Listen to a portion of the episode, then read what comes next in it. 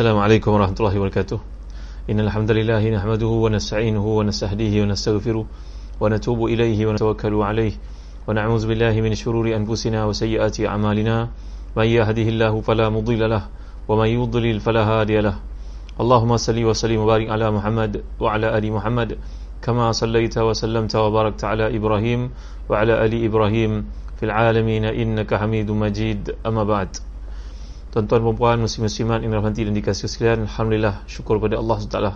Waalaikumsalam warahmatullahi wabarakatuh. Sahabat sekalian, uh, Wak Anwar, Intan Sofia, Suzy Dan, Daniel, Intan Suraya, uh, Nurul Fahida Zanzuri, Fatimah Samsudin, top fan kita Intan Suraya, eh?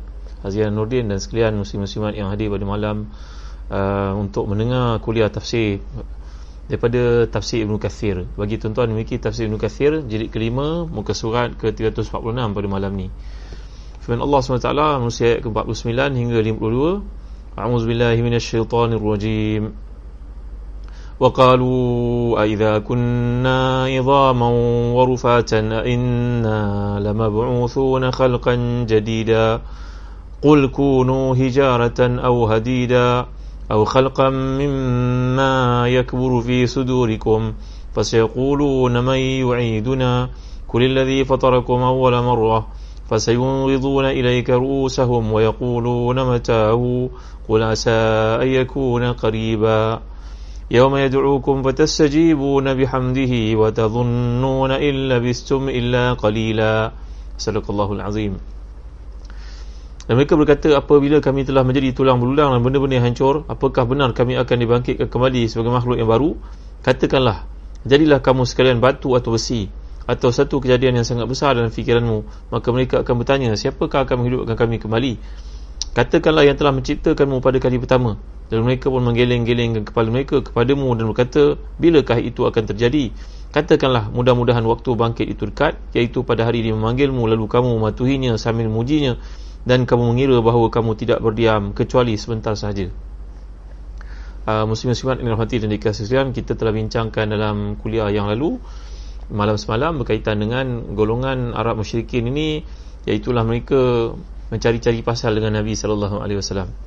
Mereka mengetahui kebenaran yang dibawa oleh Rasulullah sallallahu alaihi wasallam, tapi mereka menolak dan uh, mereka tetap datang untuk mendengar apakah yang dibacakan Nabi pada waktu malam. Ini berlaku kepada beberapa orang sahabat Nabi, sahabat sahabat iaitu golongan musyrikin ini, tuan-tuan yang mulia sekalian. Seperti Abu Sufyan, seperti Abu Jahal, ini merupakan golongan yang datang pada waktu malam untuk mendengar apa yang dibaca oleh Nabi kita sallallahu alaihi wasallam, walaupun mereka ni tidak beriman. Dan akhirnya setiap mereka ini telah pun mengatakan kepada yang lain, lebih baiklah kita jangan datang lagi, kerana kalau kita datang ke sini akan menyebabkan nanti pengikut-pengikut kita yang tahu kita menentang Muhammad sallallahu alaihi wasallam, tapi kita sendiri yang seronok mendengar bacaan Al-Quran dibacakan olehnya. Tapi perkara itu berulang beberapa kali, seperti disebut oleh Imam Mas'udi dan Abdul Mansur. Perkara itu berlaku lebih dari lebih daripada sekali, mungkin tiga kali ataupun lebih. Dan akhirnya mereka pun duduk bersidang untuk membuat satu kenyataan terhadap Nabi kita sallallahu alaihi wasallam. Di kalangan mereka mengatakan itu majnun, seorang mengatakan sahir, seorang mengatakan itu merupakan kahin. Akhirnya mereka tidak sampai kepada resolusi apa sekalipun, dan kontradiknya amalan mereka itu, kata-kata mereka itu, label yang mereka berikan kepada Nabi kita sallallahu alaihi wasallam, walhal hati mereka mengatakan kebenaran dibawa oleh baginda sallallahu alaihi wasallam. Dan dalam ayat ini, kalau kita lihat di antara uh, golongan musyrikin ini, mereka mengatakan kepada Nabi kita sallallahu alaihi wasallam, bagaimanakah Allah subhanahu wa taala dapat menghidupkan Tuhan kamu wahai Muhammad, dapat menghidupkan uh, makhluk yang telah mati, tulang yang telah hancur. Nah, ini yang merupakan kata-kata seorang daripada mereka, merupakan kata-kata seorang musuh Allah Subhanahu wa taala. Dia berkata kepada Nabi kita sallallahu alaihi wasallam, macam mana pula uh, Tuhan kau wahai Muhammad dapat hidupkan tulang ini? Dibawanya tulang yang telah hancur itu kepada Nabi kita sallallahu alaihi wasallam ni Umayyah bin Khalaf, merupakan salah seorang daripada pemimpin musyrikin yang sangat banyak menentang Nabi kita sallallahu alaihi wasallam. Dia membawa tulang yang hancur dan dia وَضَرَبَ لَنَا مَثَلَهُ وَنَسِيَ خَلْقَهُ قَالَ مَا يُحْيِي الْعِظَامَ وَهِيَ رَمِيمٌ. Dia datang jumpa dengan Nabi kita sallallahu alaihi wasallam dan membawa tulang yang telah hancur. Kata kepada Rasulullah sallallahu alaihi wasallam, "Wahai Muhammad, tunjukkan kepadaku siapa yang boleh hidupkan tulang ini." Lalu Allah Taala menjawab, kerana yang dapat kita lihat dalam surah Yasin, "Qul yuhyi allazi ansha'aha awwala marrah wa huwa bi kulli khalqin alim." Allah lah yang menghidupkan manusia itu buat kali pertama dan dia mampu untuk mengulang penciptaannya, dan dia sangat berkuasa untuk menciptakan dan maha mengetahui. Jadi inilah dia golongan uh, musyrikun yang berkata kepada Nabi sallallahu alaihi wasallam bagaimana Allah dapat menghidupkan makhluk yang telah mati. Kalau kita lihat dalam Tafsir Ibn Kathir, Allah berfirman, "Saya menceritakan ihwal keadaan orang kafir yang mengingkari terjadinya akhirat.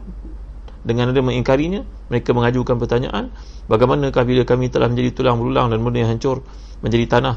Ini dikemukakan oleh Imam Mujahid. Ali bin Abi Talhah meriwayatkan daripada Ibn Abbas, bagaimanakah Allah dapat menghidupkan uh, tulang yang telah pun menjadi debu. Lalu Allah menyuruh Nabi kita sallallahu alaihi wasallam beri jawapan kepada mereka, "Kul kunu hijaratan aw hadida." Jadilah kamu sekalian batu atau besi, kerana keduanya batu dan besi merupakan dua perkara yang lebih kuat dari tulang dan tanah. "Aw khalqan mimma yakburu fi sudurikum," atau kejadian yang sangat besar dalam fikiranmu. Ibnu Ishaq rahmatullah alaihi menceritakan daripada Ibnu Abi Najih dari Mujahid, "Aku bertanya kepada Ibn Abbas mengenai perkara tersebut, dia menjawab iaitu kematian." Jadi golongan musyrikun ini cabar Nabi sallallahu alaihi wasallam, mencabar Nabi, mengatakan bagaimana Allah boleh menghidupkan kalau kami dah mati nanti, tulang dah hancur, debu menjadi debu, dah reput, bagaimana pula boleh dikembalikan kejadiannya. Maka Allah subhanahu wa taala mengajar Nabi kita untuk berkata kepada mereka, "Kul kunu hijaratan wa hadidah." Jadi uh, hubungannya dengan izaman wa rufata ini, iaitulah uh, ada di kalangan para ulama yang tidak menghubungkannya demikian, tapi sekadar memahaminya bahawa jadilah apa sahaja. Jadilah apa sahaja, Allah tetap akan kembalikan kamu kepada uh, keadaan kamu ketika di dunia. Kamu nak jadi besi ke, nak jadi batu ke, nak jadi debu ke, apa sahaja, tetap Allah akan berkuasa menjadikan kamu kembali. Ada kalangan manusia yang mati dimakan ikan, ada kalangan manusia dimakan binatang buas, ada kalangan manusia yang jatuh dihempap mesin, hancur tubuhnya, dihempap dengan konkrit. Maka bagaimana keadaannya hancur, tapi Allah tetap akan mengembalikan kejadian itu. Jadi dalam ayat ini Allah subhanahu wa taala mengajar Nabi untuk berkata kepada pihak musyrikin, kamu jadi apa sahaja sekalipun, hilang ke, hancur ke, dimakan binatang buas ke, ditelan oleh ikan lautan ke, nah, semuanya itu pasti akan Allah uh, kembalikan kehidupannya. Kamu balik semula. "Aw khalqan mimma yakbur fi sudurikum." Jadi uh, ada yang memahami dalam konteks jadilah kamu batu-batu ataupun batu-bata atau besi. Jadi sebagai satu huraian baru yang tidak berkaitan langsung dengan kalimah tulang belulang ataupun kepingan-kepingan yang hancur. Iaitulah untuk menjadi batu dan besi mengandungi makna sama sahaja. Allah tetap akan mengembalikan kamu. "Fasayaquluna ma yu'iduna," kalau jasad kamu Allah tukarkan jadi besi sekalipun, kamu akan bertanya juga kepada Nabi sallallahu alaihi wasallam bagaimana daripada besi jadi uh, manusia balik semula.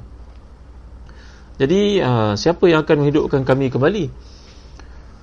Tuan-tuan hadirin dikasihan, ayat-ayat ini merupakan salah satu daripada banyak gaya bahasa yang digunakan oleh Al-Quran untuk mewujudkan satu kesedaran bersifat sosial dan juga perhubungannya dengan manusia sejagat.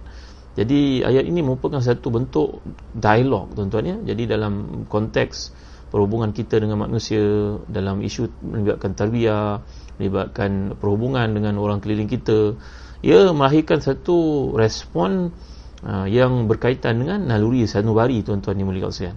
Jadi banyak ayat yang menggunakan gaya seperti ini, sama ada secara tersirat ataupun tersurat, ya, dalam dalam uh, komunikasi dialog Nabi dengan uh, sama ada golongan musyrikun ataupun mukminin. Jadi gaya dialog yang dipilih di sini uh, menarik untuk kita berfikir, kerana ia dapat menyelesaikan masalah-masalah, tuan-tuan. Jadi Al-Quran uh, kalau kita perhatikan uh, pendekatan yang dibawa mempunyai uh, nilai untuk mendidik, untuk mentarbiah manusia. Jadi perhatikan ayat-ayat ini, bagaimana kaum musyrikin menolak aa, wujudnya hari kiamat dengan alasan bahawa tulang mereka telah pun hancur menjadi debu. Aa, tapi aa, Pandangan ini dibiarkan oleh Quran, dan uh, kemudian Al-Quran membawa satu kemungkinan yang lebih pelik lagi, yang lebih mustahil lagi, yang menurut logik memang tak logik langsung, iaitulah tubuh badan mereka kalau bertukar menjadi besi ataupun batu sekalipun, uh, maka Allah tetap akan mengembalikan kehidupan untuk menerima balasan di akhirat atas apa yang mereka kerjakan. Jadi di sini sampai kepada satu kesimpulan yang penting untuk kita tahu, kata para ulama tafsir, contohnya Tahir Ibn Ashur, bahawa uh, baik mereka mengakui terang-terangan sama ada di lidah mereka ataupun dalam hati mereka, paling tidak di sini uh, dilukiskan bagaimana bungkamnya mereka, gabranya mereka, takutnya mereka, sehingga mereka uh, terpaksa mengangguk-anggukkan kepala, menerima um, suka dalam rela apa yang rela, uh, apa dipanggil, paksa rela, paksa dalam rela tentang apa yang dihujahkan oleh Nabi kita sallallahu alaihi wasallam. Jadi mereka kini bukan lagi bertanya tentang boleh atau tidak kebangkitan itu, siapa yang akan bangkitkan. Jadi setelah jelas kekeliruan yang menimpa mereka mengatakan jasad yang telah hancur itu tidak akan kembali semula dibangkitkan, kini mereka secara tak langsung mengakui kebenaran kebangkitan itu. Dan Allah Subhanahu Wa Taala berkata kalau mereka jadi apa jua objek sekalipun, material sekalipun, mereka tetap akan dikembalikan oleh Allah kepada kehidupan di dunia, seperti kehidupan di dunia, untuk menerima balasan atas segala yang mereka kerjakan.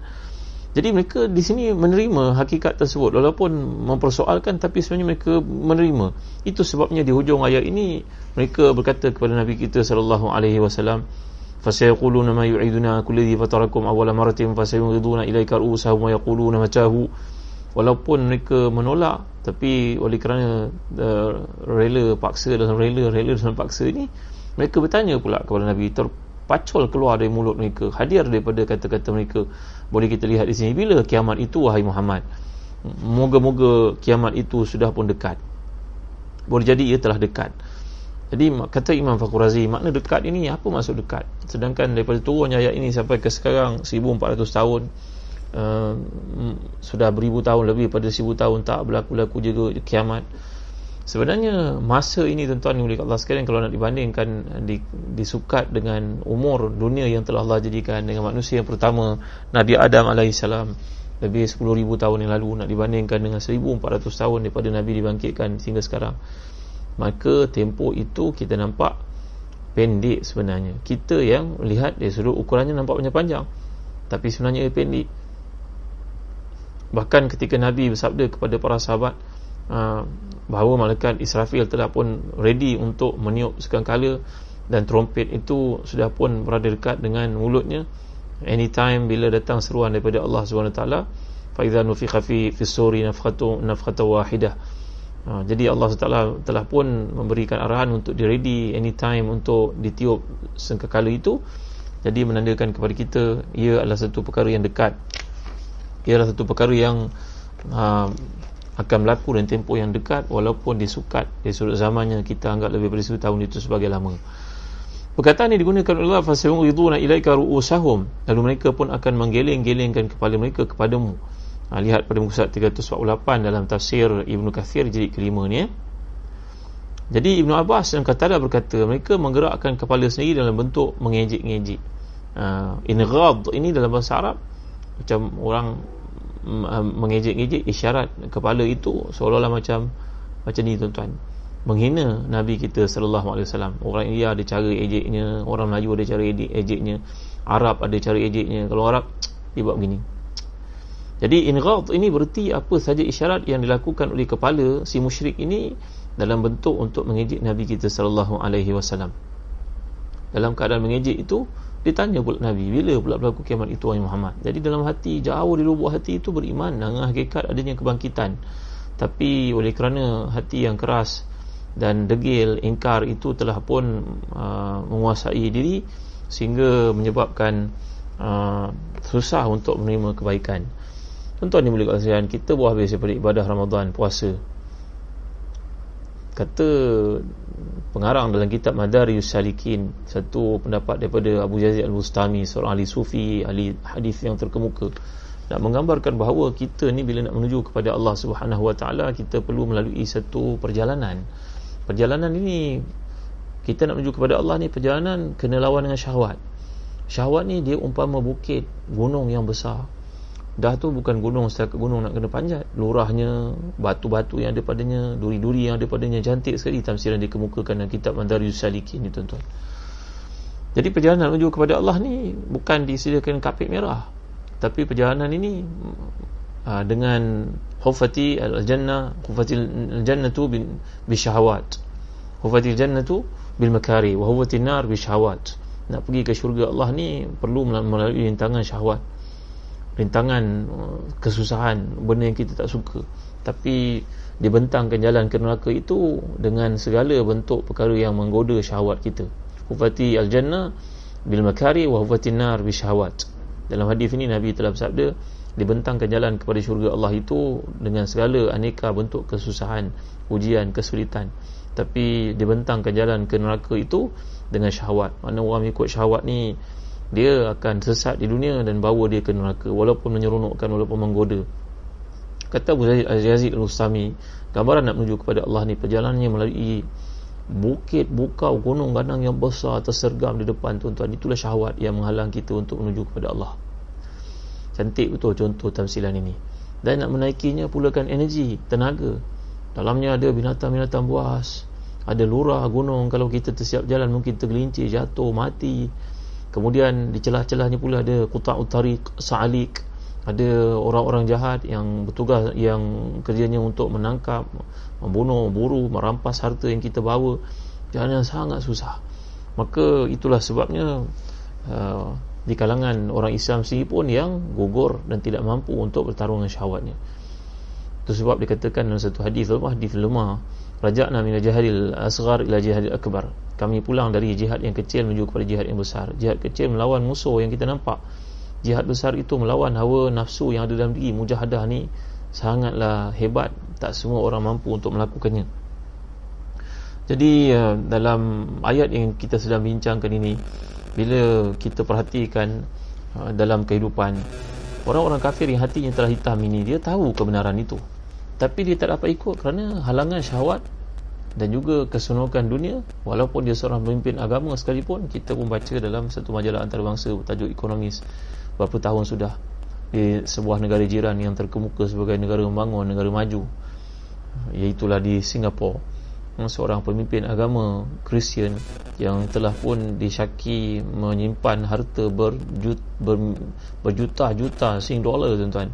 Kerana ketika menjadi pemimpin agama tersebut, disonglapnya duit daripada pengikut-pengikutnya. Mereka datang untuk minta keampunan, minta nasihat, kaunseling, kena bayar. Dan ketika di di explore, di di pressure di gerejanya, didapati millions of dollars yang disimpan, tuan-tuan dimuliakan Allah sekalian. Jadi itu sebab ketika Nabi sallallahu alaihi wasallam membacakan ayat kepada Tamim Ad-Dari, seorang pemimpin agama Kristian yang akhirnya masuk Islam, Nabi bersabda, ya, daripada firman Allah, ittakhazu ahbarahum wa rubahanahum arbaban min dunillah. Mereka ini mengambil pemimpin-pemimpin mereka sebagai tuhan untuk disembah selain daripada Allah. Maka Tamim Ad-Dari berkata kepada Rasulullah, wahai Muhammad, kami tidak pernah pun menyembah padri-padri kami. Lalu Nabi telah bersabda, haramu ma halallah wa haramu ma halallah wa dhalika ibadatuhum iyahum. Maksud penyembahan itu bukan kamu sembah seperti mana sembah patung, tak, tapi apa yang padri kamu kata itu kamu terima, walaupun dia menghalalkan apa yang Allah haramkan dan dia mengharamkan apa yang Allah halalkan. Maka itu maksudnya beribadahnya seseorang pengikut dalam agama Kristian itu kepada padri mereka. Maka Tamim kata, kalau begitu betullah wahai Muhammad. Dan Tamim Ad-Dari ini masuk Islam. Jadi tuan-tuan hati dan dikasihian, apabila kita melihat ayat ini, Allah subhanahu wa taala mengajar kita, mengajar sekalian pengikut Nabi, umat Nabi Muhammad sallallahu alaihi wasallam, bila berdepan dengan orang-orang musyrikin ni, kita jangan lemah semangat, teruskan apa yang diajar dalam Islam. Walaupun orang kafir ini mempunyai niat dalam hatinya memang tidak akan mengikut Islam, mereka akan inghad, fasayunghiduna ilaika ru'usahum, mereka akan mempermainkan kamu dan mengejek kamu dan berkata, bilakah berlaku yang uh, kiamat yang kau janjikan itu, hukuman yang akan kena kepada kami wahai Muhammad.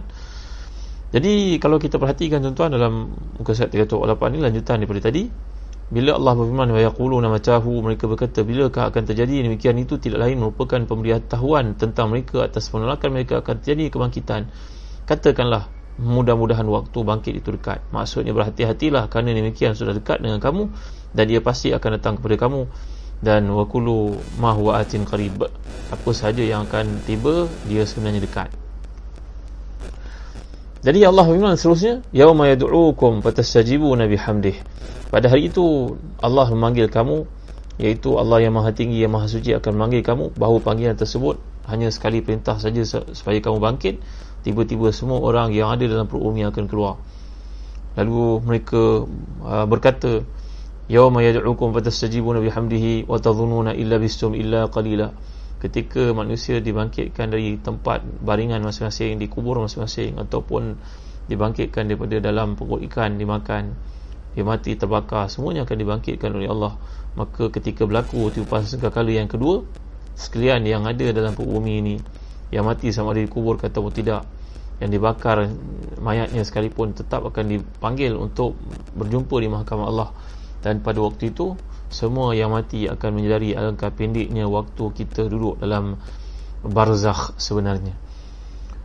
Wa tadhununa illa bisum illa qalila, kamu akan mengetahui bahawa sebenarnya kamu berada di alam barzakh itu cuma sebentar saja. Jadi setelah membuktikan bahawa tiada alasan untuk mengingkari terjadinya kebangkitan selepas kematian, ayat ini menjelaskan sekelumit apa yang terjadi pada waktu itu, iaitu ketika Allah memanggil kamu dengan seorang pemanggil, malaikat atau siapa pun yang tugasnya memanggil kamu dari tempat baringan kamu. Kamu pendatang tempat yang telah ditentukan oleh kamu untuk bersidang, bertemu dengan Allah. Maka sambil memujinya, iaitu memuji Allah di atas kuasanya menghidupkan kamu, dan kamu mengira bahawa ketika itu, walaupun telah sekian lama kamu berada dalam kubur, barulah kamu sedar sebenarnya kamu berada dalam tempoh yang sangat sebentar. Kamu tidak hidup di dunia kecuali waktu yang sangat singkat.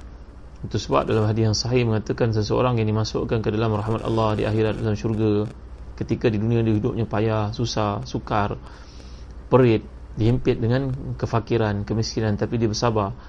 Tiba-tiba dimasukkan dalam rahmat Allah di akhirat, masuk syurga sejenak cuma, lalu Allah keluarkan dia, bertanya kepadanya, wahai hambaku, pernah tak engkau merasa kesukaran? Dia menjawab, tidak pernah wahai Tuhan. Padahal dia hidup lapan puluh tahun sebelum dia mati dulu dalam kesusahan. Sedangkan si kaya yang mencari perkara-perkara yang haram dan hidup dengan sumber yang haram, walaupun hidupnya senang lenang, dia menjadi antara orang terkaya di dunia, tuan-tuan. Hidupnya dengan segala kemewahan, tiba di akhirat dibenamkan dan neraka, dicelup neraka itu cuma sejenak saja. Kemudian dia dikeluarkan daripada neraka dan Allah bertanya kepadanya, wahai hamba, pernah tak engkau dahulu hidup dalam kesenangan? Dia jawab, demi Allah, tidak pernah wahai Tuhan. Baru sekelumit, baru sedetik dicelupkan dalam neraka. Maka dia berkata kepada, bila ditanya kepada kepadanya, apakah engkau pernah senang sebelum ini? Jawapannya tidak, walaupun sebelum itu lapan puluh tahun dia hidup dalam kesenangan. Aa, Maka memang tak berbaloi lah tuan-tuan, bila kita menerokai jalan yang haram, terlibat dengan perkara yang haram untuk dunia yang pendek dan sebentar ini.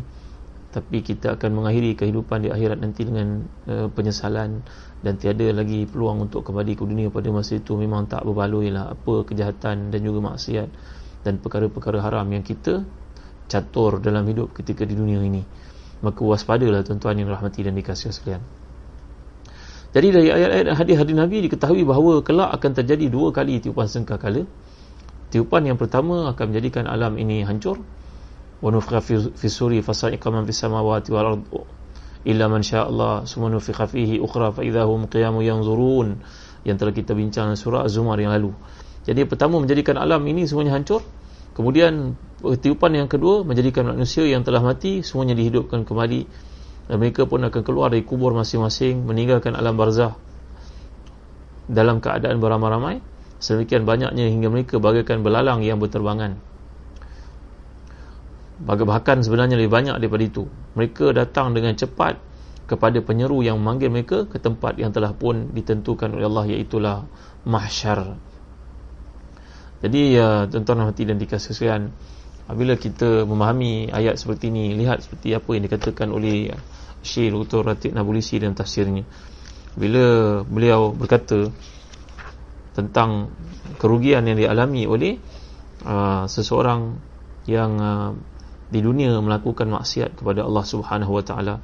Iaitulah bila kita lihat, kita perhatikan, Allah gambarkan kat sini, a'udzubillahi minasyaitonir rajim. Wa yaquluna matahu qul asa ayakuna qariba yauma yad'ukum fatastajibuna bihamdihi wa tadhununa illa bistum illa qalila. Dalam surah Al-Mu'minun pula Allah menyatakan, menceritakan tentang gambaran orang yang dibangkitkan di akhirat ni. Qala kam labistum fil ardi adada sinin qalu labithna yawman aw ba'dal ba'da yawmin fas'alil adin qala illa bistum illa qalil, qalilan law annakum kuntum ta'lamun. Nanti ditanya kepada mereka, berapa lama kamu tinggal kat dunia? Jawapannya, tak lama, berapa tahun sahaja. Maka dikatakan kepadanya, kamu tinggal kat dunia ni cuma satu hari sahaja ataupun separuh hari. Tanyalah kepada orang yang dapat mengukurnya.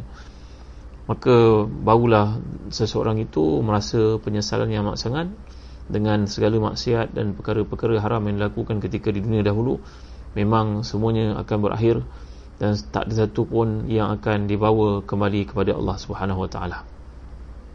Kita ni digalakkan untuk pergi melawat orang yang mati. Itu sebagai satu hak saudara kita untuk kita tunaikan, bukan setakat pergi ziarah kepada kematiannya saja, iringi sampai ke kubur. Kalau kita pergi seseorang mati, dapat pahala sebesar gunung. Kalau pergi sampai dikumikan, dua gunung pahala di sisi Allah Subhanahu Wa Taala, tuan-tuan. Di setengah-setengah tempat kalau kita pergi sembahyang jenazah dapat lima ringgit, ada setengah tempat dapat bagian peringkat. Tapi yang sebenarnya di sisi Allah dapat dua gunung pahala. Ha, dua gunung pahala. Maka kenapa kena pergi ke orang mati? Kerana kalaulah tidak tiga perkara, manusia akan menjadi sombong, kefakiran, penyakit dan kematian. Laula thalath lama ta'ata al-insanu ra'sahu. Tiga perkara ni akan menyebabkan manusia tunduk dan patuh dan pasrah kepada ketetapan Allah Subhanahu Wa Taala. Itu sebabnya kalau kita lihat tuan-tuan hati dan dikasihi sekalian, orang yang meninggal dunia ni disebut dalam hadis uh, yang mengikutnya bersama-sama dengannya salasun, mengiringinya ke perkuburan tu ada tiga. Yarji'u ithnani wa yabqa ma'ahu wahid. Yang akan tinggal bersama-sama dengannya cuma satu, dua akan kembali. Apa yang ikut si mati? Hartanya, keluarganya dan amalnya. Hartanya dan keluarganya akan kembali. Yang tinggal cuma amalannya sahaja. Itu sebab digambarkan dalam kitab-kitab para ahli tasawuf, para ulama tasawuf. Kalau tak silap saya dalam Ihya Ulumuddin ceritakan, dalam hidup ni cuba kita bayangkan, ada seorang, dia punya tiga orang anak lelaki. Anak lelaki yang pertama tu sangat disayangi, dia pandai, dia bijak, pandai ambil hati, rupanya pun handsome. Maka si ayah pun beri kepadanya segala kemewahan, kesenangan. Biasa orang dapat anak pertama, macam itulah kelakuannya. Dia sayang, dia hargai amat sangat, bajunya pun mahal-mahal. Bila tiba yang kedua, biasanya pakai baju yang pertama lah kalau sama jantinanya. Yang kedua, abangah ni akan warisi apa yang ada pada abang long lah. Baju abang long, kereta mainan abang long. Biasanya seorang ayah ibu dah tak spend macam anak pertama lagi untuk anak kedua kan tuan-tuan. Anak ketiga lagilah tak ada, kadang gambarnya pun tak ada dah. Anak pertama, kedua, gambarnya berlabak-labak banyak. Tiba yang ketiga, dah terlupa pula nak ambil gambar. Dah biasa sangat. Kadang-kadang isteri itu mengandung pun tak perasan. Seperti Allah gambarkan, nanti kita ada peluang kita baca surah Al-A'raf. Allah ceritakan bagaimana seseorang itu kadang-kadang terlupa, tak perasan pun dia ada mengandung sebenarnya. Maka dalam gambaran dia kemukakan ni, anak pertama, dia beri kepadanya segala kerakyaan, penghargaan, keistimewaan, segala dia nak semua dipenuhi. Anak kedua pun demikian juga, tapi kuranglah banding anak, anak pertama. Anak pertama lebih banyaklah penghargaan diberikan. Tiba anak ketiga, langsung dah tak sempat, hari jadi pun dah tak ingat dah. Tuan-tuan dimuliakan Allah sekalian, ni contohlah ya. Maka yang pertama tu diberi segala bentuk kemewahan, kesenangan, wang dan sebagainya. Puasa penuh ayah bagi duit, hari raya dapat duit paling banyak. Yelah masa datuk pun tak banyak cucu lagi. Kedua dah kurang, yang ketiga lagi tak ada. Yang ketiga dah ramai cucu, datuk pun dah tak ingat nak bagi orang banyak duit raya. Kena P K P pula tuan-tuan eh. Maka takdir Allah ni gambaran dikemukakan. Saya pun tak ingat semua daripada Imam Ghazali atau mana saya baca karangan ni tuan-tuan ni, tentang bagaimana kebertanggungjawaban kita kepada tiga isu ini. Yang pertama dia bagi yang hebat, kerakyaan. Yang kedua pun sama, yang ketiga dah kurang. Tiba-tiba si ayah ditahan polis, contohnya untuk satu kesalahan, mungkin serkap jarang, polis pun silap orang, ditahan polis. Polis berkata nak kena tahriman, tapi boleh panggil siapa yang boleh bantu. Maka si ayah ini pun telefonlah anak pertama, Abang Long, Abang Long, tolong ayah nak, Abang ayah ni entah apa masalah polis silap orangnya tahan ayah, boleh tak datang tolong selesaikan ayah kat balai polis. Ni anak pertama ni sangat disayani, sangat diraikan, penghargaan untuknya, kemewahan diberikan kepadanya melampau-lampau, tuan-tuan.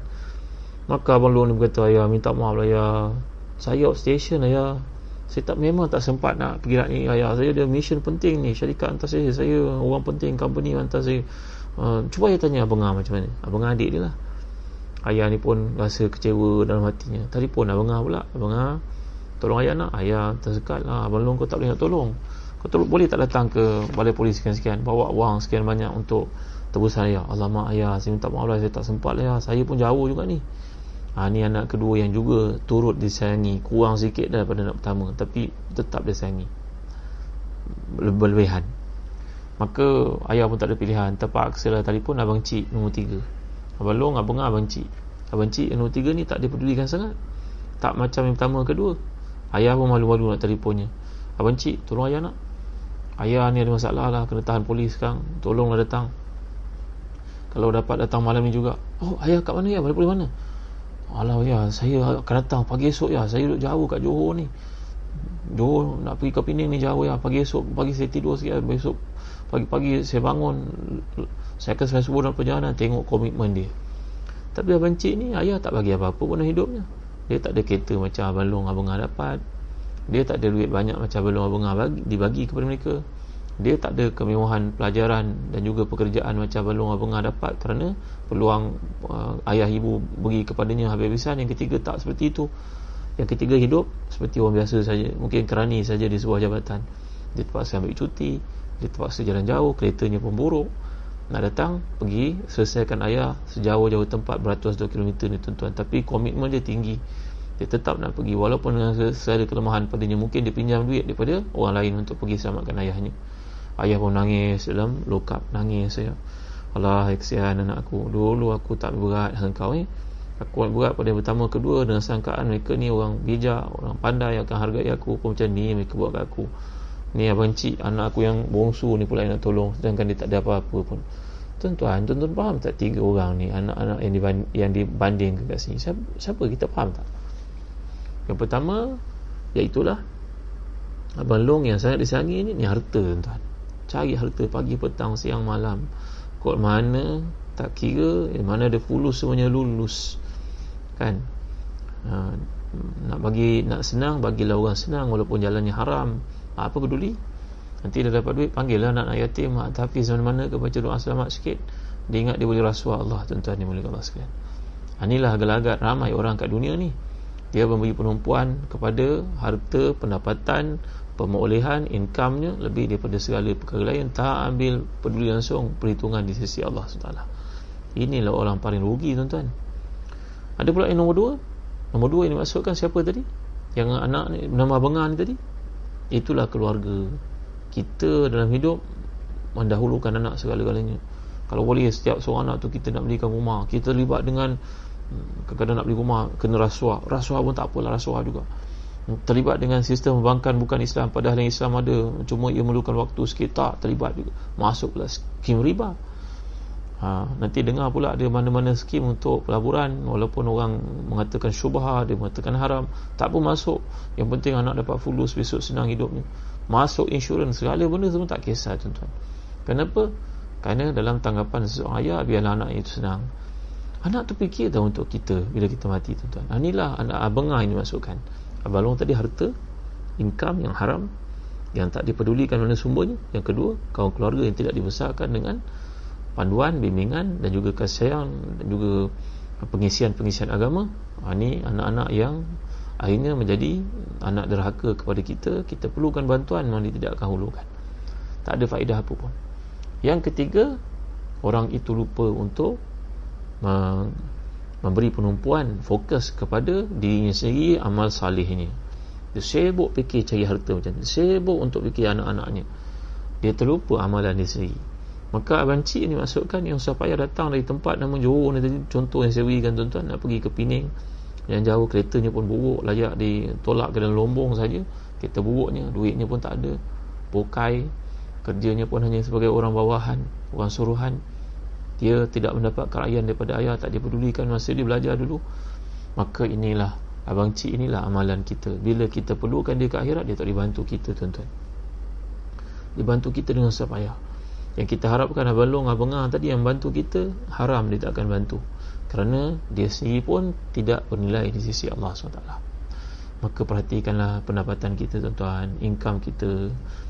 Ini semua orang nak jadi kaya. Memang jadi kaya ni penting, bahawa kita tak menyusahkan orang, dapat hidup senang, nak pergi buat haji pun senang, ada rumah selesa, anak lelaki perempuan dapat dibezakan tempat duduk, ada bilik, betul.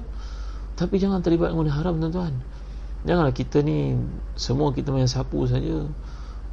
Kemana kita nak bawa, tuan-tuan? Kena ingat, besok di akhirat yang akan uh, berdiri di depan Allah, laisa bainaka wa bainahu turjuman, antara engkau dengan Allah tidak ada seorang pengantara pun. La tazulu qadama 'abdin hatta yus'ala an arba'. Di depan Allah nanti engkau akan ditanya empat perkara. An malihi min aina iktasabahu wa fima anfaqahu, an umrihi fima afna, an shababihi fima ablah. Akan ditanya kepada kita. Ha, an ilmihi fima fa'ala bih. Akan ditanya di depan Allah besok empat perkara. Umur di mana dihabiskan? Kesihatan bagaimana digunakan? Ilmu, bagaimana dengan ilmu yang kita timba itu? Dan yang sangat berat, an malihi min aina iktasabahu wa fima anfaqahu. Harta, daripada mana engkau dapat, ke mana engkau belanja? Ha, ya, daripada mana engkau dapat, ke mana engkau belanjakan? Ini soalan sangat berat untuk jawab, tuan-tuan. Kalau kat dunia orang minta kita buat perisytiharan, mungkin kita orang-orang penting dalam jawatan-jawatan tentu kerajaan, mungkin kita boleh manipulate, kita boleh engage audit, auditor ke, accountant ke, apa benda ke, wealth manager yang boleh membantu kita untuk manipulate dan tipu. Kita boleh pindah-pindahkan ke akaun orang tu, akaun orang ni, anak kita, cucu dan sebagainya. Tapi ke akhirat tak ada, tuan-tuan, tak ada peluang. Semuanya akan reveal, semuanya akan ditonjolkan, ditunjukkan, dinampakkan oleh Allah subhanahu wa taala. Maka uh, hendaklah kita mengambil peduli perkara-perkara ini daripada sekarang. Al-kayyisu man dana nafsahu wa amila lima ba'dal maut, wal-ajizu man atba'a nafsahu hawaha wa tamanna 'ala Allahil amani. Dalam hadis riwayat Tirmizi, Nabi bersabda, orang yang bijak adalah orang yang dari sekarang menghitung, menilai dirinya, memerhatikan dirinya, muhasabah dirinya setiap waktu, dan dia mandana nafsahu wa 'amila lima ba'dal maut. Dia menghitung dirinya setiap hari dan buat persiapan untuk mati nanti, bagaimana Allah hitung dia. Tapi wala ajizu, orang yang lemah canguk, orang yang rugi, orang yang menderita, orang yang tidak dinilai di sisi Allah adalah orang yang man atba'a nafsahu hawaha wa tamanna 'ala Allahil amani. Ikut nafsunya, apa nafsunya nak dia ikut. Tadi saya ceritakan Abu Yazid al-Bustami dan kitab Madarij as-Salikin menggambarkan antara kita dengan Allah ni laluan amat berliku. Laluan dimaksudkan hufati al-jannatu bil makari wa hufati nar bi syahwat. Ini tadi jalan ke neraka penuh dengan syahwat, ikut syahwat masuk neraka. Jalan untuk ke syurga bukannya dibentang kapet merah, tapi jalan penuh kesukaran. Diibaratkan Abu Yazid Usami tadi macam gunung yang besar. Kita nak naik kat situ perlukan tenaga, kekuatan. Kekuatan itulah amal soleh. Kalau depan dengan binatang-binatang buas kat situ, bagaimana nak menghadapinya? Senjata kena ada, Al-Quran. Nanti syaitan datang untuk membisikkan kita, perompak-perompak jalanan, orang-orang jahat di tengah jalan yang akan menyerang kita. Kena ada doa-doa untuk menghadapi keadaan ni, tuan-tuan, ni mulia kawan sekalian. Waktu malamnya gelap, takut jatuh, dan lurah nanti ada kayu-kayu yang tajam boleh membunuh seseorang. Maka perlu kepada nur, cahaya, ada tahajud, tuan-tuan, ni mulia kawan sekalian.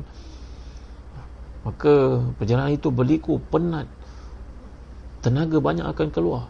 Maka perlukan kita amal-amal salih seperti puasa untuk membolehkan kita dapat tenaga, untuk membolehkan kita mengharungi perjalanan melawan syahwat itu menuju kepada Allah subhanahu wa taala. Allah cantiknya tafsiran yang dikemukakan kat sini, tuan-tuan, ya. Jadi dalam ayat ini mengajar kita bahawa semua orang akan merasa rugi walaupun orang itu beriman, kerana dia menyedari bila dia mati pentingnya untuk dia kekal melakukan salat-salat sunat. Abdullah bin Umar, tuan-tuan, bersama dengan Nabi sallallahu alaihi wasallam melalui satu perkuburan, dan Nabi bersabda, orang dalam kubur tu sedang diseksa. Kalaulah dia tahu kelebihan sembahyang sunat dua rakaat, dia tak akan tinggalkan. Abdullah bin Umar ni mulai hari itu tak pernah dia nampak kubur. Mainkan dia sembahyang sunat dua rakaat. Sembahyang sunat ni bukan susah sangat tuan-tuan ya. Kita kalau pagi-pagi duduk kat flat contohnya, start kereta kat bawah, turun, nak bagi warm up kereta sekejap mungkin dua tiga minit, sembahyang sunat duha. Tak perlu kita berhenti pun sebab Nabi kita pun buat begitu sallallahu alaihi wasallam. Melainkan bila nak sembahyang fardu, barulah Nabi turun daripada kenderaan, fastaqbala qiblah, lalu menghadap kiblat. Kalau tidak sembahyang sunat, baginda kerjakan atas kenderaan macam unta, kuda dan sebagainya. Maka kita pun boleh buat begitu. Abdullah bin Umar mulai saat dia mendengar Nabi bersabda orang itu sedang diseksa, kalaulah dia uh, menyedari kepentingan sembahyang sunat dua rakaat, dia tidak akan tinggalkan. Maka setiap kali Abdullah bin Umar nampak kubur, dia teringat wasiat Nabi itu, lekah-lekah dia sembahyang sunat. Tuan-tuan dimulakan Allah sekalian. Jadi inilah orang yang mengaktifkan kalkulator akhiratnya, G P S akhiratnya. Sesekala memang adat kita ni mungkin menyimpang, mungkin kita lalai. Ibarat kita nak menuju ke satu tempat pakai G P S. Saya nak balik ke Melaka, mana tempat saya, Pantai Kundur contohnya, set dekat G P S tu. Naik kereta, set lepas P K P nak balik, ziarah orang kampung contohnya. Dalam perjalanan kita penat, kita akan turun sekejap kat mana, kat R N R ke, semayang ke, makan ke, duduk rehat sekejap ke, hilangkan mengantuk ke. Itu adat manusia yang ada kelemahan tuan-tuan. Pernah saya bacakan untuk tuan-tuan hadis tentang Hamzalah. Hamzalah yang mendengar kuliah daripada Nabi, dia balik ke rumah, isterinya di rumah, anak-anaknya di rumah, dia pun berseronok main, ketawa-ketawa. Tiba dia pun terasa dalam hatinya, Allahu Akbar, aku ni nampaknya munafik. Depan Nabi akan main lagi aku, belakang Nabi macam ni aku buat. Dia rasa dia bersalah, dia keluar daripada rumah dan berkata, nafaqah Hamzalah, nafaqah Hamzalah, nafaqah Hamzalah. Hamzalah dah jadi munafik, Hamzalah jadi munafik. Abu Bakar As-Siddiq hairan melihat keadaannya, berkata kepadanya, wahai Hamzalah, kenapa kau kata demikian? Hamzalah menjawab, wahai Abu Bakar, aku depan Nabi bukan main baik lagi, belakang Nabi begini aku buat, aku malu pada diri aku sendiri, aku nak mengadu kepada Nabi. Akhirnya Abu Bakar berkata, aku bersama juga. Mereka bertemu dengan Nabi sallallahu alaihi wasallam dan mereka pun menceritakan hal ihwal peribadi masing-masing. Wahai Rasulullah, depan Rasulullah baik kami rasa seolah-olah macam malaikat dekat dengan kita, ka'ana ru'us, ru'us ala ru'usi mutayir. Kalau duduk depan Nabi ni burung boleh duduk atas kepala. Punya ada tawaduk, khudu, istislamnya duduk depan Nabi, khusyuknya tak bergerak pun. Tapi kami balik ke rumah, kami ketawa dengan keluarga begitu begini, kami lupa wahai Rasulullah sallallahu alaihi wasallam kepada apa yang Nabi wasiatkan. Nabi menjawab, di situ ada keadaannya bersama keluarga kamu, dengan aku pun ada keadaannya.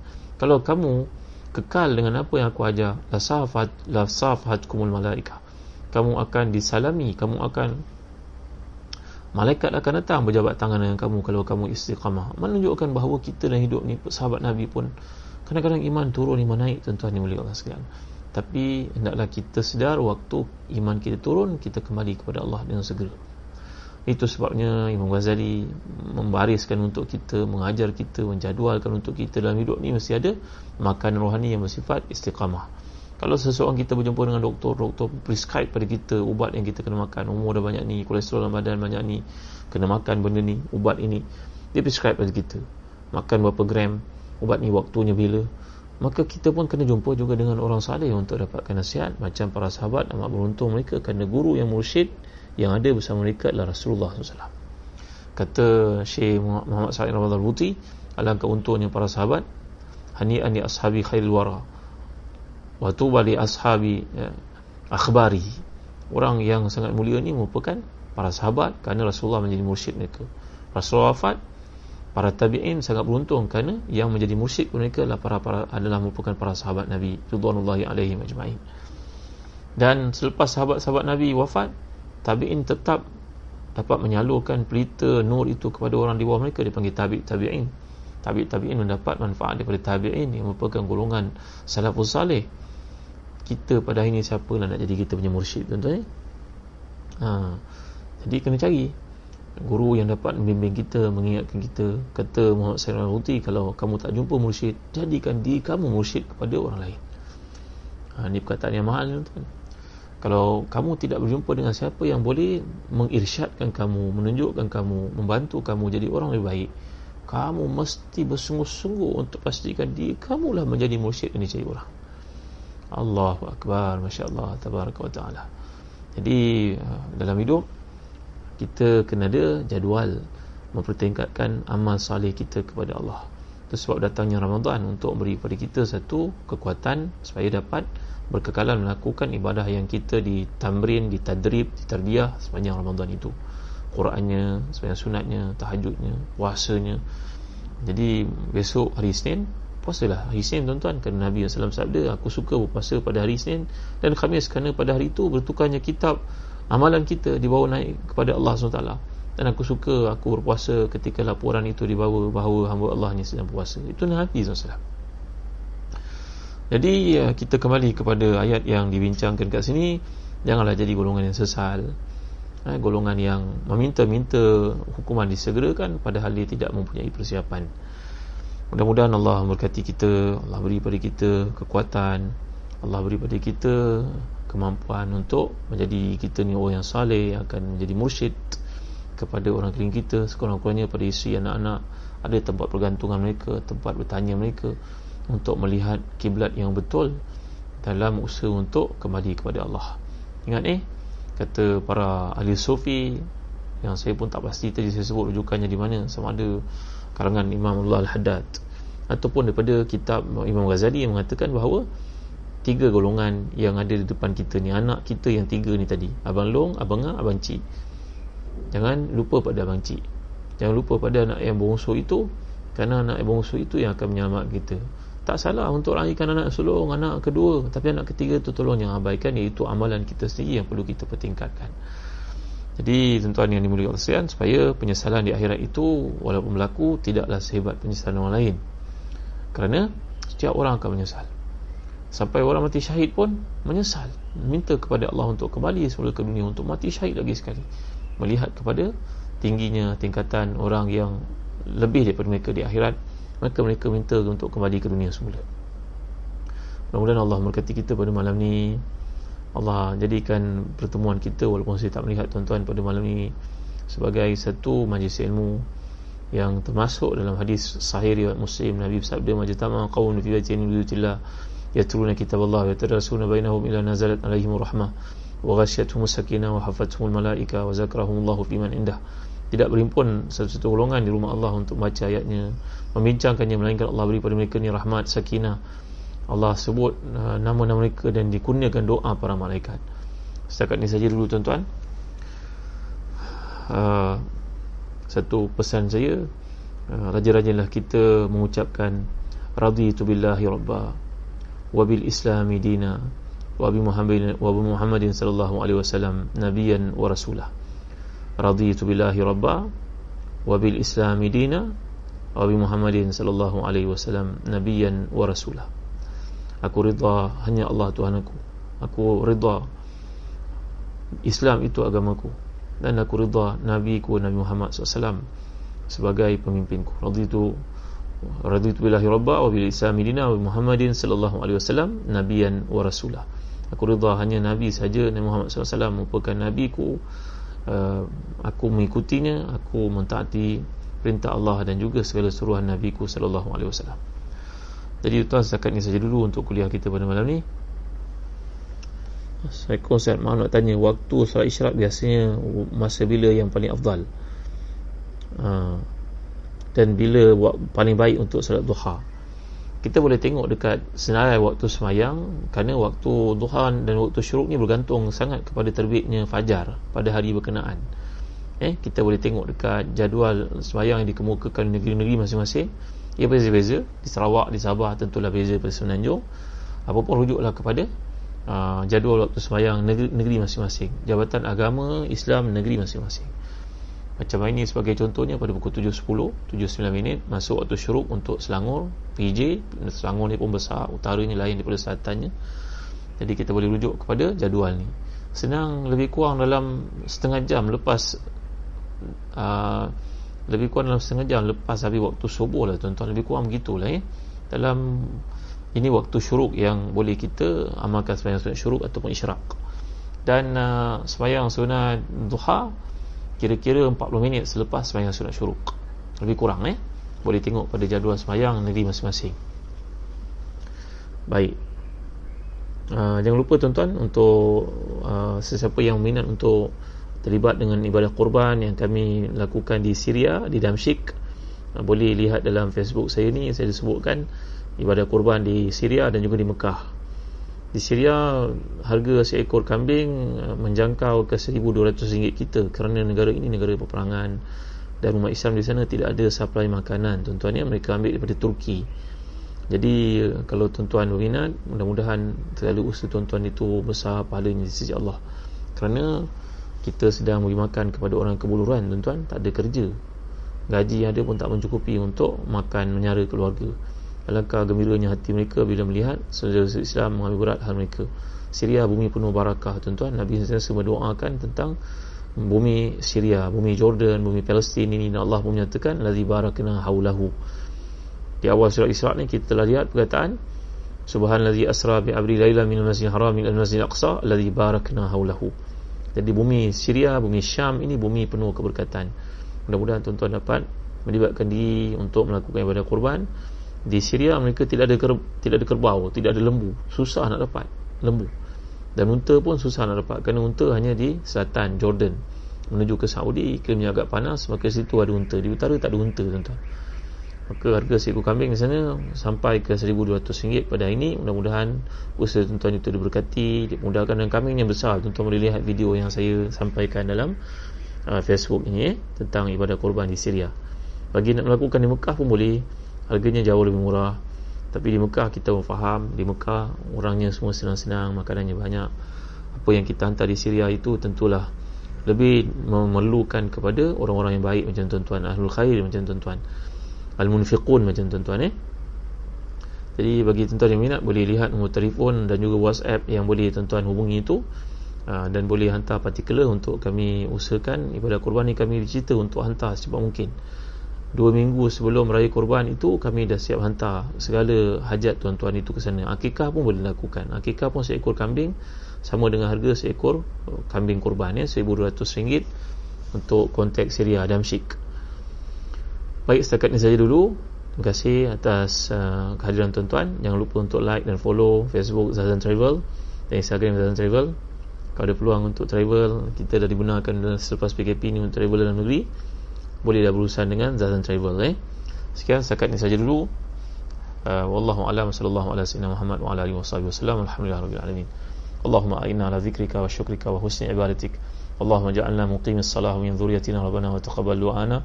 Allahumma ati nufusana taqwaha wa zakkiha anta khairu man zakkaha anta waliyuha wa mawlaha bi rahmatika ya arhamar rahimin.